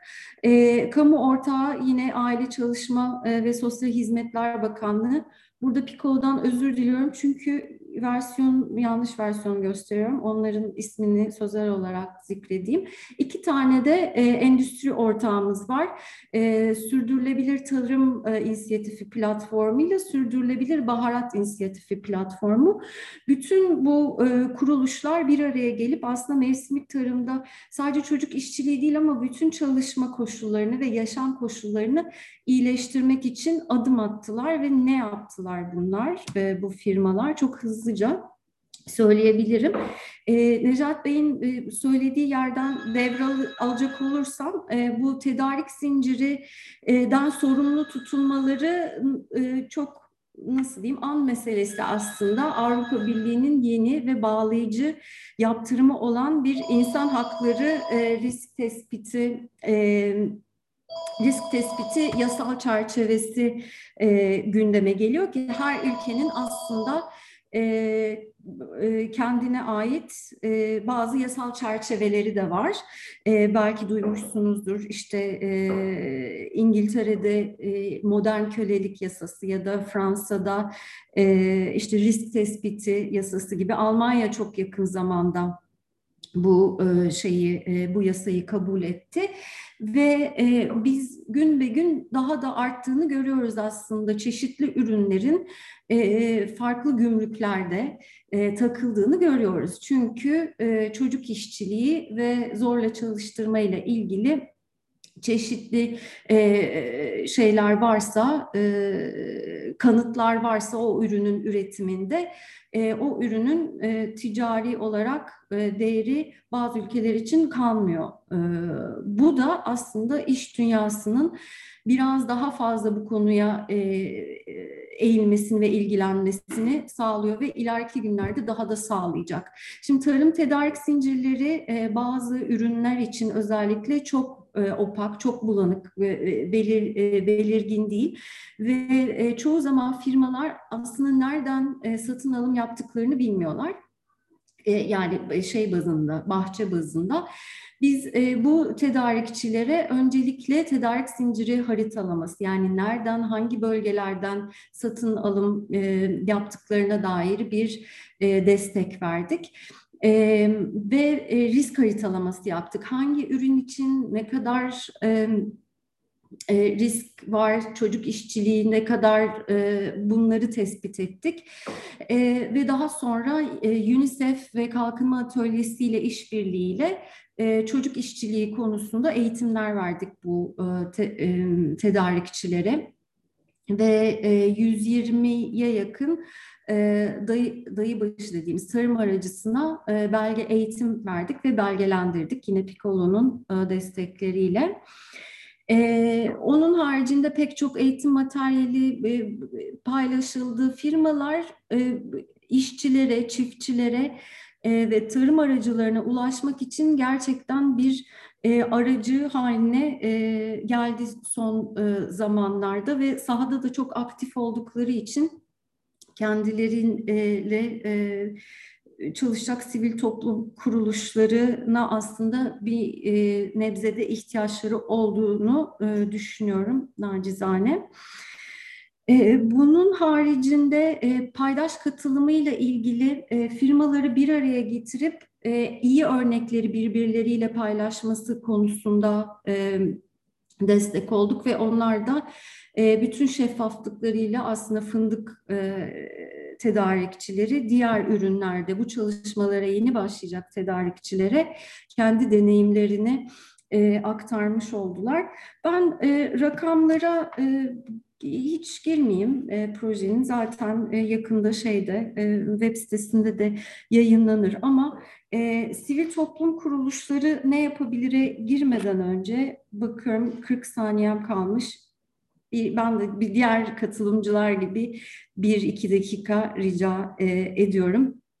E, sivil toplum kuruluşları olarak ya da biz EFL olarak şuna bakıyoruz. Firmanın çocuk işçiliğini ortadan kaldırmaya dair taahhüdü var mı, politikası var mı? Tedarik zincirini biliyor mu, takip edebiliyor mu? E, riski tespit etmişler mi ki çok az önce e, de söylediğimiz gibi çok yakında onların da sorumlu tutulacağı çeşitli yasal çerçeveler gündemde. Satın alma pratikleri çok önemli. Dilek Hanım da bahsetti. Fiyatla ilgili çalışmaların yapılması gerekiyor. Gerçekten adil ücret alınıp alınmadığına dair, verilip verilmediğine dair bir anlayışın geliştirilmesi gerekiyor. ve bu hesabın yapılması gerekiyor. Bayağı alarmlı bir oturum oldu. Bir yandan telefonlar, bir yandan kusura bakmayın. E, firmaların lobi yapma konusu da önemli. E, yani çalışanların aleyhinde e, ya da çocuk işçiliğinin aleyhinde e, kamuya ya da devlete e, lobi yapıp yapmadıkları da bizim açımızdan önemli. Bunlar bazen e, hani gizli kapılar arkasında da olsa biz EFLE olarak bunun yakından e, takipçisiyiz ve önemli olduğunu e, düşünüyoruz. Firmaların e, bütün bu çalışmalara bütçe ayırması ve bütün bu e, mevzuyu sahiplenmek için maliyet hesaplarını yapması önemli ve sorumluluğu yine e, dedikleri gibi benden önceki katılımcıların e, kendi tedarik zincirlerindeki aktörleri desteklemesi gerekiyor. E, ve tabii ki de en riskli olan dönemlerde iç denetim yapmaları e, şikayet mekanizmaları kurmalarını talep ediyoruz. Bu şikayet mekanizmalarının ayrıca çocuklara e, çocuk dostu olmasını da e, talep ediyoruz ve çocukla karşılaştıkları zaman tedarik zincirlerinde hazırlıklı olmalarını koruma için bir çerçevelerinin olmasını, bunun, bunun için bir planlamalarının olması gerektiğini söylüyoruz. E, sivil toplum ne yapabilir? E, az önce dilim döndüğünce söylemeye çalıştım ama belki de net değildir. E, sivil toplum kuruluşları e, firmalara ve özel sektöre e, eğitim verme teknikleriyle ilgili destek olabilir. Bu alanda ihtiyaçları olduğunu e, düşünüyorum. Çünkü e, sosyal normlarla ilgili herkese e, farkındalık yaratmaya çalışıyorlar. Onun haricinde çocuk koruma e, politikalarının geliştirilmesiyle ilgili destek verebilir. E, söylemeye gerek yok tüketicilerin talepleri e, çok e, önemli aslında bir e, kaldıraç. Tedarik zincirlerinin şeffaflığı ile ilgili taleplerde yine bir başka e, önemli nokta diye düşünüyoruz. Burada ben e, sözü bitireyim ve teşekkür edeyim. Çok teşekkürler Sayın Burcu Kovabalak. E, açıkçası haritalamadan e, özellikle bu haritalamanın içerisindeki risk tespitleri, paydaş katılımları, kapasitenin geliştirilmesi hatta şöyle söyleyelim kurumların vaatleriyle sürece ortak olması aslında az önce gerçekten Necat Bey'in söylediği gibi yani bir vaadiniz olsun ve siz de burada kendinizi sorumlu üretim, sorumlu dağıtım ve sorumlu zincir e, kurgulama açısından bir paydaş olarak görün diyen bir e, yapıyla karşı karşıyayız. İyi ki söylediniz. E, gerçekten bu zincirlerin içerisinde üretimden tüketime kadar bunları görebilecek miyiz? Burada herkesin sorumlu davranması gerekiyor gerçekten. Çok teşekkür ederiz. E, ben bu arada hızlıca şunu da vurgulayayım. E, zamandan kazanmak için soruları chat bölümüne, sohbet bölümüne eğer yazabilirse değerli takip edenler hem bu anlamda da zamanı hem de birikmiş soruları düşünme şansı da olur. Şimdi ben hani sadece sırada son olarak e, bu sefer UNHCR'a sözü vereyim. Ama bu sefer hata etmeyeyim. İmren Aslanoğlu ve Elif Göğüş beraberler ama Sayın Elif Göğüş konuşacak. E, ben sözü hiç vakti uzatmadan kendisine veriyorum. Hoş geldiniz tekrar. E, çok teşekkür ederiz. E, hiç önemli değil bu arada Nezih Bey. Ben zaten kısa konuşacağım. Sonradan İmran Hanım'a e, devredeceğim sözü e, en son olmamız ayrıca çok da e, mantıklı çünkü aslında bu alanda en az e, aktivite yapan, en az operasyon olan kurumuz. E, aslında konuşmaları dinlemek o yüzden bizim için de çok eğitici oldu. Umarım bizim kısmımızda biraz olsun e, diyaloğa olumlu bir şekilde katkı sağlayabilir. E, Necdet Bey bahsetti aslında Dilek Hanım da bahsetti. Belki ben o rakamlar hakkında biraz daha bilgi verebilirim. Bu konuyu konuşurken Türkiye'de aslında herhangi bir konuyu konuşurken Türkiye'de şu an Suriyeli mülteci grubunu ya da uluslararası korumada e, olan diğer uyrukları konuşmadan konuşmak hep e, ya, yarım bırakıyor tartışılan konuyu. çocuk işçiliği de bu konuda farklılık göstermiyor. Hatta bazı alanlarda e, bu grupların e, ayrıca kendi başlığı altında konuşulması gerektiğini düşünüyoruz biz. E, yine değinilen bir konuydu. E, verinin önemi ve o verinin de aslında analiz edilmesi. E, anladığım kadarıyla ve benim de bildiğim kadarıyla e, Türk nüfusu hakkında en azından daha çok veri var, daha çok analiz var. E, ancak e, diğer gruplarda yani bizim kabaca bugün konuşma sırasında mülteci diye adlandırdığımız aslında Türkiye Kanunu'nda e, geçici koruma yararlanıcıları ve uluslararası koruma başvuru e, sahipleri ya da statü sahipleri diye geçiyor. Hukuki terim aslında bu ama hepimiz kolaylık olması bakımından mülteci diyoruz. Aslında bu mülteci nüfusunda daha da az bilgi var. Yani e, çağ nüfusu hakkında az bilgi olabiliyor, okullaşma oranı hakkında az bilgi olabiliyor, kaçı çocuk işçisi, kaçı tarım işçisi, e, okula gitmeyenler ne yapıyor? Aslında bizim bu konuda da büyük bir veri eksikliğimiz var. E, şunu da bu alanda söylemem lazım bu noktada. E, bizim görev e, e, tanımımız gereğiyle e, bütün bu Suriye müdahalesi sürecinde değişik Birleşmiş Kurum, Birleşmiş Milletler kurumları değişik alanlarda tabii ki daha ön e, safhada çalışıyor. Biz tabii ki herkes tahmin eder ki bu alanda e, eğitim alanın, alanında, örgün eğitim alanında tabii ki UNICEF önderlik ediyor. Sektörü de e, koordinasyonunu yapıyor. 2019 Eylül'üne kadar beraber yapıyorduk. Sonrasında e, UNICEF devraldı. O yüzden e, hem bizim belki elimizdeki bilgi biraz daha kısıtlı olabilir. Belki Dilek Hanım tanım, e, tamamlar eğer benim yok diye bildiğim ama var olan bir bilgi varsa. E, ama e, bizim bildiğimiz kadarıyla hem Suriyeli mülteciler hem diğer uyruktan gelen mülteciler hakkında bir veri eksikliğimiz var. Şimdi Suriyeliler hakkında ne verisi var elimizde bildiğimiz? E, dediğim gibi eksiğim varsa e, başta Dilek Hanım olmak üzere başka biri e, eksiğimi tamamlayabilir. E, genel olarak okullaşma oranı yüzde 64 civarında. E, ilkokul e, civarında yüzde 80'lere varıyor. Sonrasında ortaokulda e, biraz düşüş göstermeye başlıyor yüzde 78'leri. Sonrasında lisede son 4 yılda yüzde 40'lara 39'lara kadar düşüyor. Bu aslında yıllar içerisinde büyük de artış gösterdi. Bunun da altına çizmek lazım. E, ama e, bu bir yandan da tabii ki yüzde e, 40 çocuğun e, yıllardır okul dışında olduğu anlamına geliyor. Çünkü oran son birkaç yıldır yüzde 60-64 arasında oynadı ama son 3-4 yıldır yüzde 60 civarında. E, bu yüzde 40 çocuğun okul dışı olduğunu gösteriyor ve e, dediğim gibi ayrıntılı bilgiye sahip olmamakla beraber e, birçok yani sektörel olarak varsayımımız bizim bu çocukların tabii ki çok önemli bir kısmının çocuk işçisi olarak çalıştığı yönünde. Aynı zamanda bu e, gittikçe okul e, seviye e, yani ilkokuldan başlayıp liseye doğru e, kayıtların düşüşüne de yani okullaşma yüzde seksenlerdeyken yüzde kırklara düşüyor. Bu onu da biraz açıklıyor bizim gözümüzde. Bir grup liseye doğru geldiğinde okulu bırakarak ne yazık ki çocuk işçiliğine dönüyor. E, bu tip rakamlar en azından Suriyeli uyruğunda var. Yani bunu Milli Eğitim Bakanlığı açıklıyor. Suriye dışından gelen e, uluslararası koruma e, başvuru sahipleri ya da statü sahiplerinde böyle bir rakam da yok e, Suriyelilerde hem devletin yani Göç İdaresi Genel Müdürlüğü'nün hem de ilgili bakanlıkların bir Birleşmiş Milletleri kurumlarının biraz daha uyruk bazlı bir yaklaşımı var. Çünkü her Suriyeli geçici korumadan yararlanabiliyor. Ancak diğer uyruklarda hukuki bir e, süreç var. Yani kişinin e, Türkiye'ye geldikten sonra Göç İdaresi Genel Müdürlüğü'ne giderek e, 51 Cenevre Konvansiyonu ya da 67 protokolüne göre e, uluslararası koruma talep etmesi gerekiyor. Bu o yüzden aslında Afganları, Irakları, İranları, e, Somalileri e, baş ilk dört e, uyruk bu galiba uluslararası altında aslında birbirinden farklılaştırıyor. Yani bizim kurumumuzun e, iş tanımı nedeniyle ne yazık ki bunlar önemli. Yani bizim için uluslararası koruma yararlanıcısı bir Afgan bizim için e, öncelikli bir e, ilgili kişimiz. Ama Suriyelilerde dediğim gibi daha uyruk e, bazı bir yaklaşım var. E, ancak dediğim gibi diğer uyruklarda zaten genel anlamda bir bilgi eksikliği var. Yani biz Türkiye'de kaç Afgan çocuk var, kaçı okula gidiyor bunu zaten bilmiyoruz. Bunların kaçı bir üstün uluslararası koruma e, başvuru sahibi onu hiç bilmiyoruz zaten.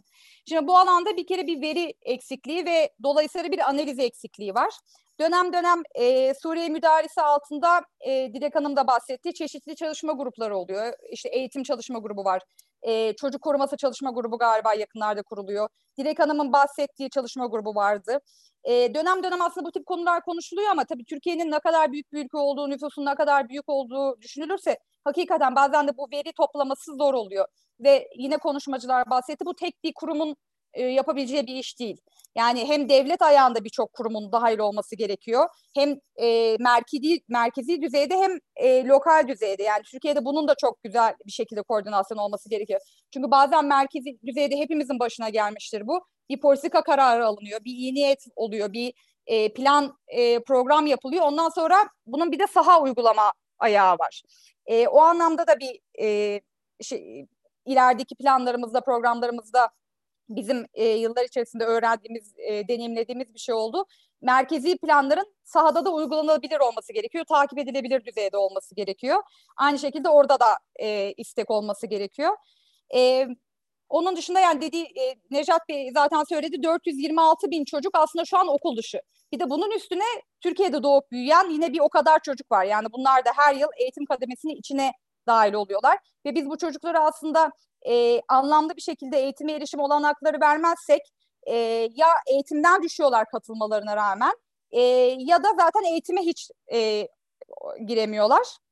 Bu alanda biz kurum olarak e, yine biraz da UNICEF'le yaptığımız iş bölümü nedeniyle yüksek öğrenim ve yetişkin eğitimine odaklanıyoruz. Yüksek öğrenimin de şöyle bir önemi var bizim için. E, özellikle lisedeki bu yüzde kırklara düşen e, kayıt oranı Suriyeli mülteciler için e, eğer çocukların e, geleceğe dair daha büyük bir umutları olursa, e, daha net planları olursa biraz daha okulaşmada e, başarı sağlayabileceğimizi düşünüyoruz. E, bu nedenle biz yüksek öğrenim burs programlarımız var, e, finansal destek programlarımız var.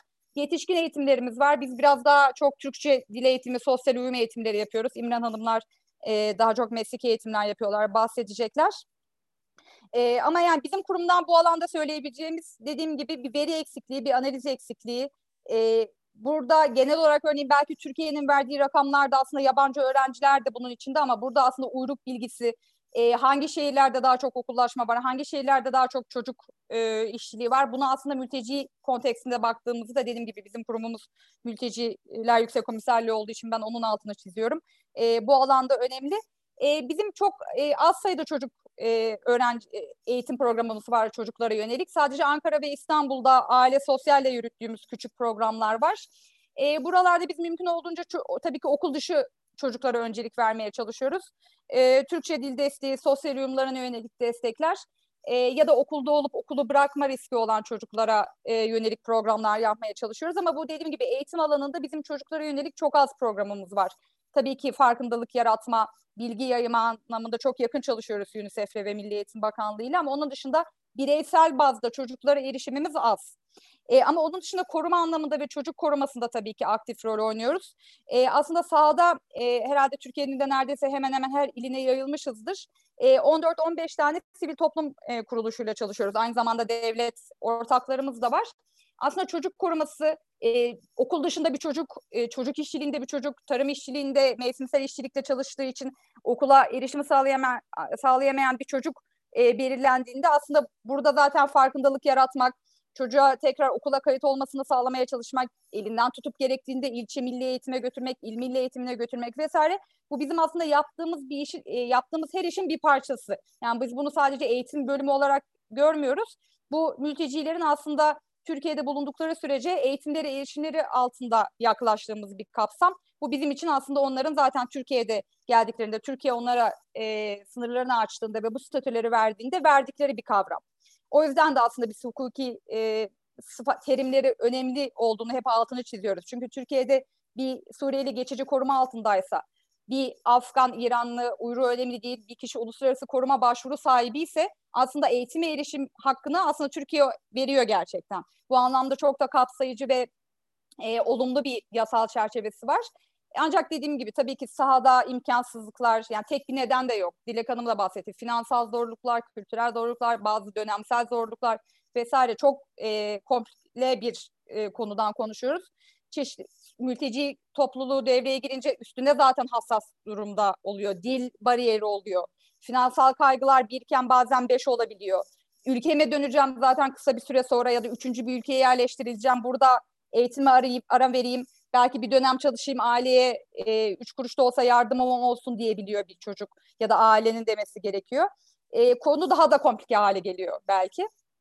E, o anlamda dediğim gibi biz bunu zaten koruma başlığı altında değerlendiriyoruz. Eğitim başlığı altında değil ve bütün ortaklarımızla Türkiye'nin her ilinde o anlamda aktif, aktif olmaya çalışıyoruz. Yani okul dışı çocuğun ve özellikle özellikle işçilikle, çocuk işçiliğiyle ilgilendiğini tespit edersek mutlaka gerekli önlemleri almaya çalışıyoruz. Hem yasal anlamda hem de sonrasında çocuğu doğru şekilde çocuğu tekrar bir eğitimin parçası haline getirme anlamında.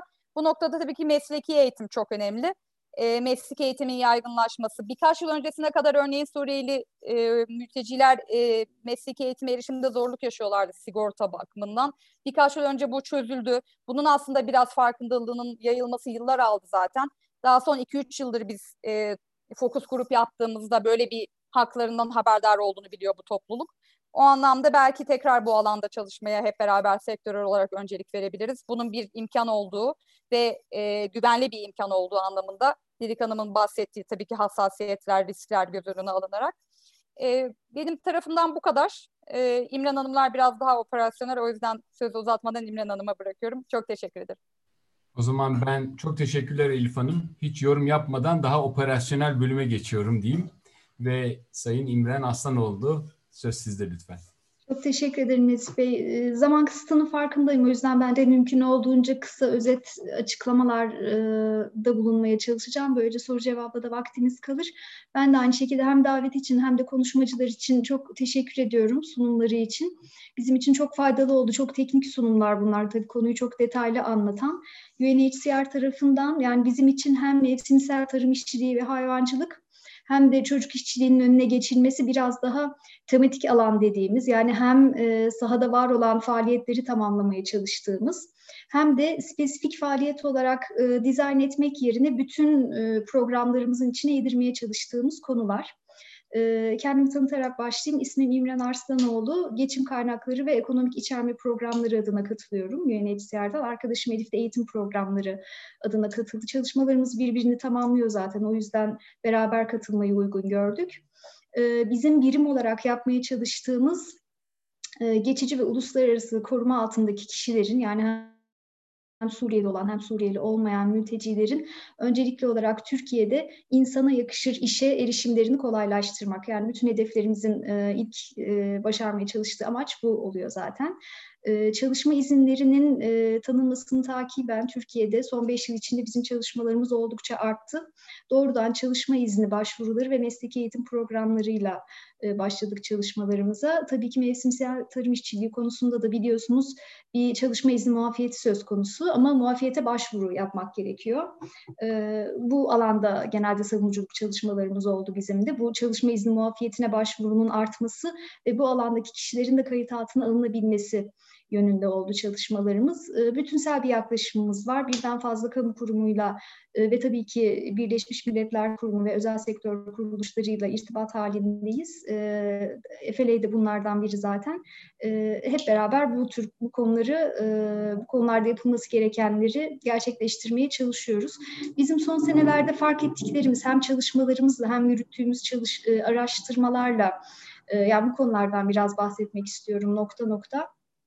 Birincisi hem özel, e, çocuk işçiliği konusunda hem e, mevsimsel tarım işçiliği konusunda özel sektörle işbirliği bizim için çok önemli. Bizim bu konudaki tecrübemiz geçtiğimiz senelerde Dünya Gıda Örgütü ile yaklaşık 3 sene kadar yürüttüğümüz bir proje ile oldu. E, bu proje içinde biz çok yüksek sayıda yararlanıcılara mesleki eğitimler programıyla ulaştık ve yüzde 25 kadar kadarını da bütün yararlanıcıların iş sahibi edinmeyi, edinme, iş sahibi olmalarını e, gerçekleştirebildik. Ama bu projenin başarısı daha e, projeyi tasarlarken, yazarken özel sektör e, paydaşlarımızla birebir irtibat halinde olmamız, eğitim konularını onların içerik ihtiyaçlarına göre gerçekleştirmemizdi. Keza çocuk işçiliği öyle biliyorsunuz kayıt dışı alanlara çok dokunan e, iki konu bu. Hem çocuk işçiliği hem mevsimsel tarım işçiliği. Artı mevsimsel tarım işçiliğinde hani bir hareketlilik de söz konusu kayıt dışılığa e, ek olarak hani bu da takibini de zorlaştırıyor bu alandaki faaliyetlerin.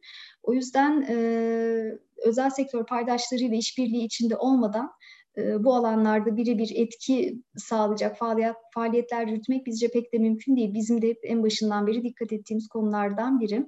Ee, az önce bahsedildi bizim mültecilerle senetli olarak yürüttüğümüz odak grubu çalışmaları oluyor. E, burada mültecilerle bir araya gelip hani e, karşılaştıkları sorunları tekrar etmek değil ama e, hal, hali hazırda var olan yani varlığını bildiğimiz sorunlara onlar tarafından ne tür çözümler üretilebilir, üretilebilir? Bu, bunun üzerine çalıştığımız görüşmeler oluyor bunlar. E, ve geçtiğimiz senelerde de geçim kaynakları alanında bir tematik görüşme yapıldı. Hem çocuk işçiliği hem tarım iş, e, tar, mevsimsel tarım işçiliği öncelikli olarak bahsedilen konulardan biriydi. Yani mülteciler tarafında da çok yüksek sayıda hem farkındalık var hem de e, faaliyetlere ihtiyaç duyuluyor. Bu alanda dizayn edilen projelere ihtiyaçlarının olduğunu biliyoruz. Ee, yine çocuk işçiliği konusunda fark ettiğimiz konulardan biri, e, yani tabii ki çocuklara yönelik e, bir faaliyet e, tasarlamak çok önemli. Çocukların eğitime erişimini kolaylaştıracak bir faaliyet çok önemli. E, ama ebeveynleri de hedefleyecek faaliyetler olmalı. Yani birbirini tamamlayacak şekilde tasarlanmalı bizce bu alandaki projeler. Bizim geçtiğimiz senelerde yine bu alanda bir deneyimimiz oldu. Hayata geçiremediğimiz bir, bir projeydi ama e, fark edilen çocuk işçiliği vakalarında çocukların eğitime, ebeveynlerin de mesleki eğitime veya iş olanaklarına yönlendirilmesi şeklinde e, bir planlamamız vardı geçtiğimiz senelerde. 2001 yılı içinde yine e, konuşmacılarımızın da bahsettiği gibi ne eğitim, ne iş, ne de mesleki eğitim içinde olunan, bulunan gençlere yönelik faaliyetlerimizi e, önceliklendirmeye çalışıyoruz ya da var olan faaliyetlerimizin bu kişilere ulaşmasını e, daha fazla önemsiyoruz diyebilirim kadınlarla beraber.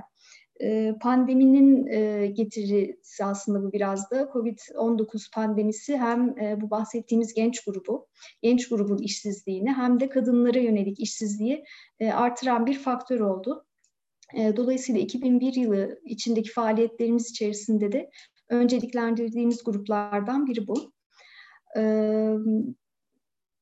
Notlarıma bakıyorum atladığım bir konu var mı diye. Ee, yine 2001 yılı içinde bizim önemsediğimiz faaliyetlerden biri de e, belki diğer e, BM ajanslarından da duymuşsunuzdur gittikçe popüler bir hale geliyor.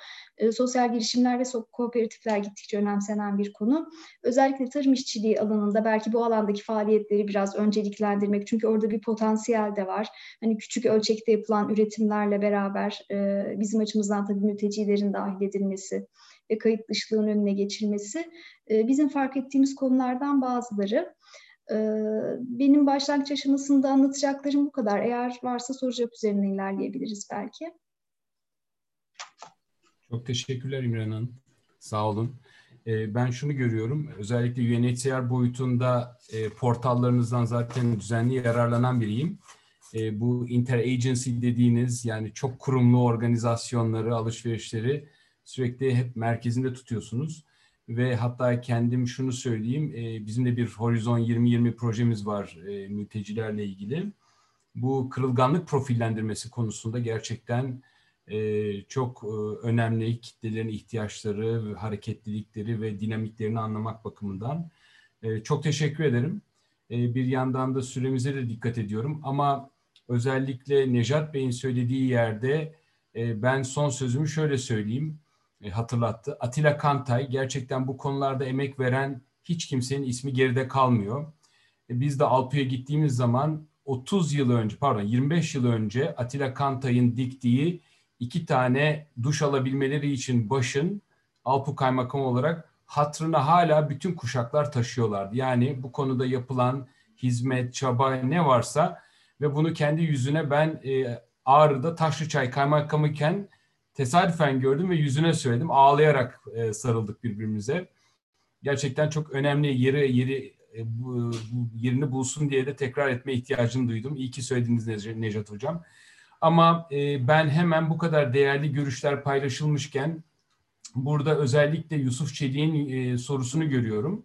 Yüksek öğrenime yönelmek yerine ilkokula yönelme daha faydalı olmaz mı diye burs stratejisinin ilkokullar için olması lise ve yüksek öğrenim için temel olmaz mı diye. Yani acaba burada ilkokulu daha önceliklendirip stratejik bir hamle alanı olarak görebilir miyiz diyen bir soru var. Sanırım Dilek Hanım yanıtlamak ister mi? E, memnuniyetle sanıyorum orada vurgu yüksek öğretime de yapılmışken e, Birleşmiş Milletler evet. Mülteciler Yüksek Konserliği'nden oradaki öncelikten geldi. O da aslında Elif Hanım da açıkladığı oradaki rol dağılımı ile ilgili ilkokul kısmına daha ziyade ilkokul bu temel eğitim orta öğretim kısmına UNICEF odaklanıyor. Ama Kaynakları etkin kullanmak bakımından belki bu fırsattan istifade şöyle bir not ekleyebilirim. Ee, ilkokul, okul öncesi öğretim kesinlikle çok kritik. Çünkü çocuk işçiliğinden vazgeçme maliyeti çocuğun yaşı büyüdükçe artıyor. O bakımdan çok doğru bir tespit ve öneri diyebiliriz. E, doğru. Ben, de kısaca bir şey ekleyebilirsem, e, şimdi tabii ki e, biz iş planımızı yaparken sadece çocuk işçiliği anlamında bakacak olursak, e, tabii ki ben konunun uzmanı değilim ama mutlaka okul öncesi eğitim, ilkokul e, ön, öne çıkacaktır çocuk işçiliğinde ama biz mülteci müdahalesi kapsamında bakıyoruz. E, mülteci müdahalesinde zaten eğitim ikinci aşamada genellikle gündeme geliyor. İlk başta güvenli bir şekilde ülkeni terk etmek, sonrasında ikinci bir ülkeye uluslararası koruma başvurusu yapmak, sonradan bir barınak, sağlık vesaire, sonrasında eğitim geliyor. Eğitim de kendi içinde zaten e, fonları e, önceliklendirilmesi oluyor. Yüksek öğrenim de eğitimin içinde bir ikinci sıra oluyor. Biz o yüzden kurum olarak yüksek öğrenimi önceliklendiriyoruz. Aynı zamanda da Dilek Hanım'ın dediği gibi e, ben de çete yazıyordum. E, mülteci müdahalelerinde çok ortaklı bir müdahale gerekiyor. Özellikle Suriye e, krizinin İkinci Dünya Savaşı'ndan beri yaşanan en büyük mülteci krizi olduğunu düşünürsek çok ortaklı olması gerekiyor. Hem Birleşmiş Milletler anlamında hem sivil toplum örgütleri, devlet, e, akademisyenler vesaire. Bir rol dağılımı oluyor tabii ki hem fonların e, imkanı ölçüsünde hem uzmanlıkların e, doğrultusunda. Dilek Hanım da söyledi zaten burada e, okul öncesi eğitim ve ilk öğretim UNICEF'in alanına düşüyor. Bizim o alanda aslında e, aktivite yapmamız için hem koordinasyon gerekiyor hem de çok üst düzeyde bir e, koordinasyon mekanizması ve planlama gerekiyor. Yani zaten UNICEF, e, Dilek Hanım da bahsetti, şartlı eğitim yardımını birkaç yıl önce tam yılını da söylediniz Dilek Hanım siz konuşurken e, Türk öğrencileri için olan mültecilere de açtı. Ondan sonra bizim tekrar aslında ekstra bir ilkokula burs veriyoruz dememiz biraz aslında e, fonları da e, yanlış kullanmak olur. E, zaten genel olarak kısıtlı fon dünyada. E, o anlamda biz yüksek öğrenime e, odaklanıyoruz. Yoksa mutlaka sadece çocuk işçiliği bakımından bakacak olursak belki daha çok aktörün e, ilk öğretime yönelmesi lazım ama biz mülteci müdahalesi e, başlığıyla bakıyoruz. Teşekkürler. Ben teşekkür ederim Elif Hanım. İmran, İmran Hanım sizin eklemek istediğiniz bir şey var mıydı acaba? Teşekkür ederim. Yok benim ekleyeceğim bir şey.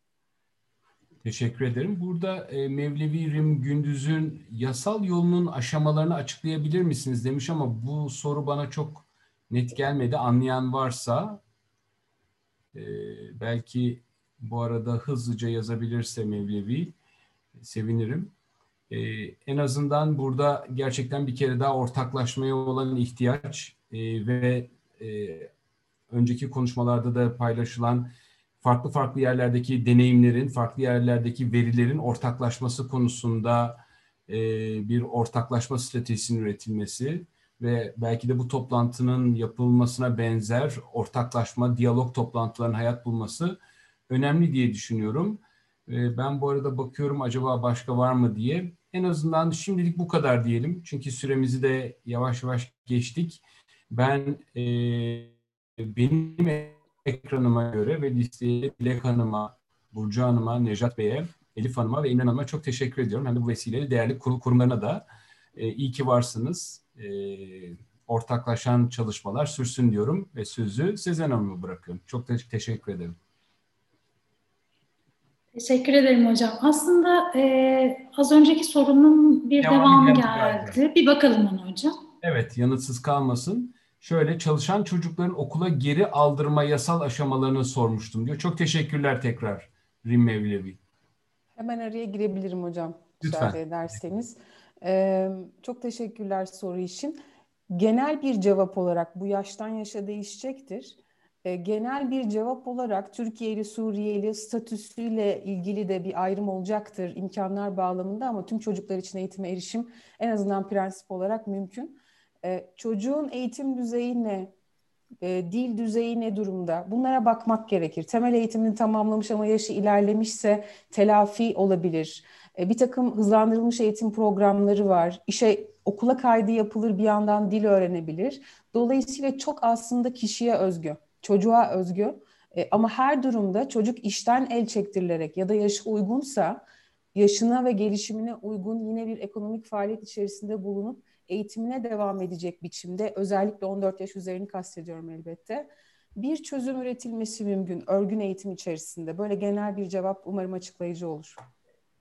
Çok teşekkür ederiz. Ee, umarım yanıtını bulmuştur Sayın Rim Mevlevi. Ben tekrar teşekkür ediyorum.